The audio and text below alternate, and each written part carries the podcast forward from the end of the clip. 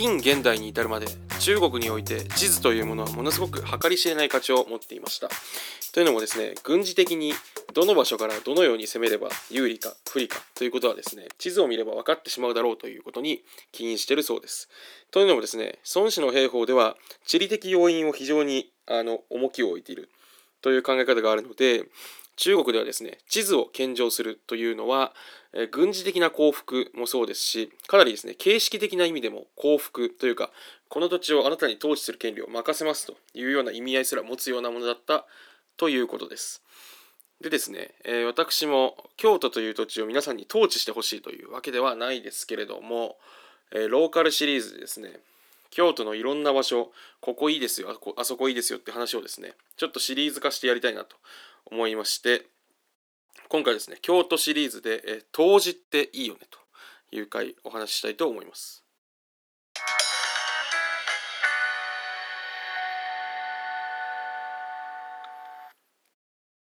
え、MC ガスのこれっていいよね。えっとですね、水曜日は昔英語シリーズやってましたけども、これからですね、ちょっとローカル京都シリーズというのをやりたいかなと思います。えー、で、っていうのもですね、あのローカル京都シリーズは、えっと、私、いろいろですね、日々暮らしていて、京都って観光地って側面大きいかなと思っているんですけど、でそこにですね、私ありがたいことに住ましてもらってる割には、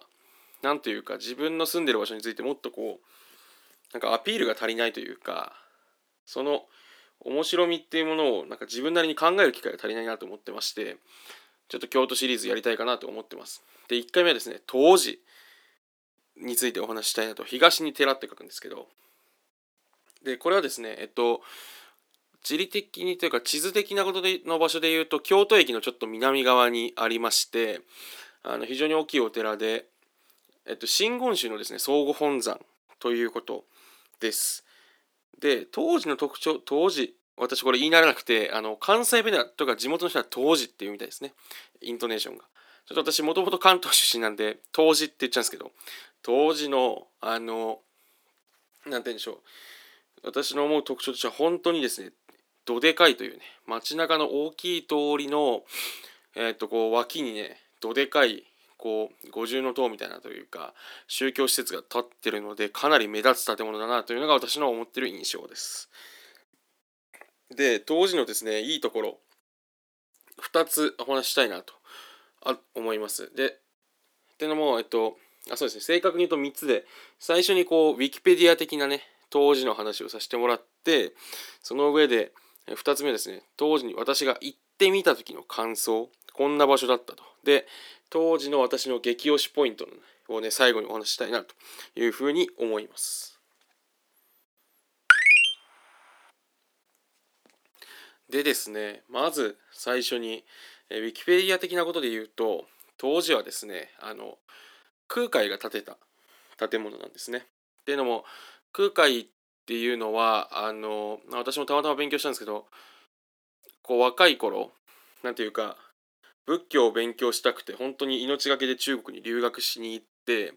でそこでその何ていうんですかね密教を教わるんですけどそれのですね習得のペースが本当に中国史に残るぐらい優秀な留学生として迎えられたらしくてでもともとはですね本当にその中央政権と全然遠い四国の出身なんですけどこう世の中をいい方向に導きたい変えたいってことで大使を持ってですね命の危険を顧みずに中国に行き、そこでものすごいペースで、えー、仏教を学びえー、あろうことか向こうでも本当にこいつはすごいと言われるぐらいですね。騒がれるぐらいの人物になった上で、えー、日本にその仏教をですね持ち帰ってきて広めたというえっとですね思ったよりかなりすごい人物ででしかも当時も建ててますしえっと何て言うんでしょう。あの高野山もね建ててるので彼の持ってた力っていうのは相当何て言うんでしょう。本当にその建築センスもあったみたいですね。その当時の宗教っていうのはその建築物に関しても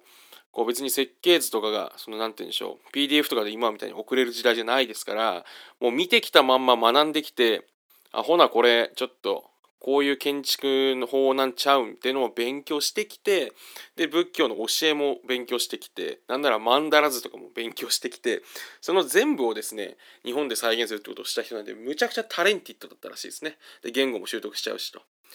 ということで、まあ、ちょっとで空海の会じゃないですけど、空海だからすげえなって話なんですけど、その空海が建てたのが当時なんですね。その京都のっていう当時の都に仏教を本格的に広めるために、こう天皇にですね、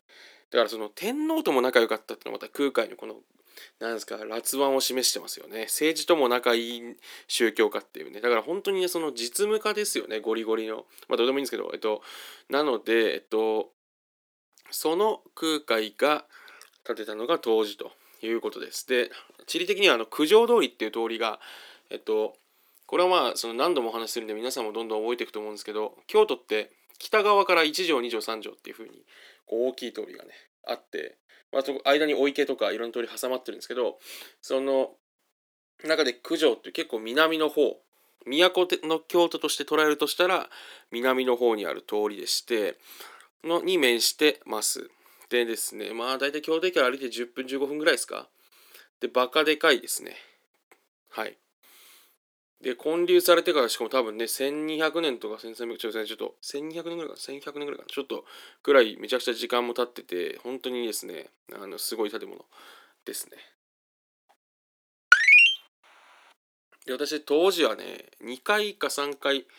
ぐらい行ってるんですがえっと私が中入った感想はねそのたまたま秋にその夜間配管をやってる時期があるんですよ。でこれ結構おすすめで今の時期なんじゃないですかねちょうど。そのなんかその当時の建物ってもう本当にですねあのどでまず境内がバカでかいんですよね。なんつうんですかねあれって本当にあの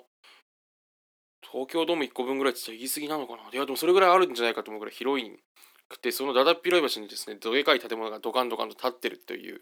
で宝物庫とかもあってで夜間配管の時に行って思ったんですけどあの本当にもう国宝祭りみたいななんかこう仏像どでかい仏像が、ま、本当にですね無限にその宝物庫に置いてあってその何でしょう例えばこの宝物を1個この場所では見てくれドンみたいな感じじゃなくてどっちかというと印象はルーブル美術館とかに近くてえちょっと待ってと。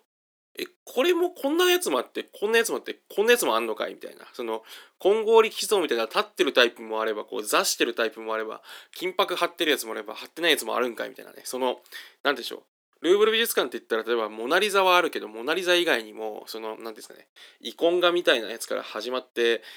あの 印象派の絵画みたいなのもひたすらその何千もう一日で回れないぐらい置いてありますけどそのに近いイメージで本当に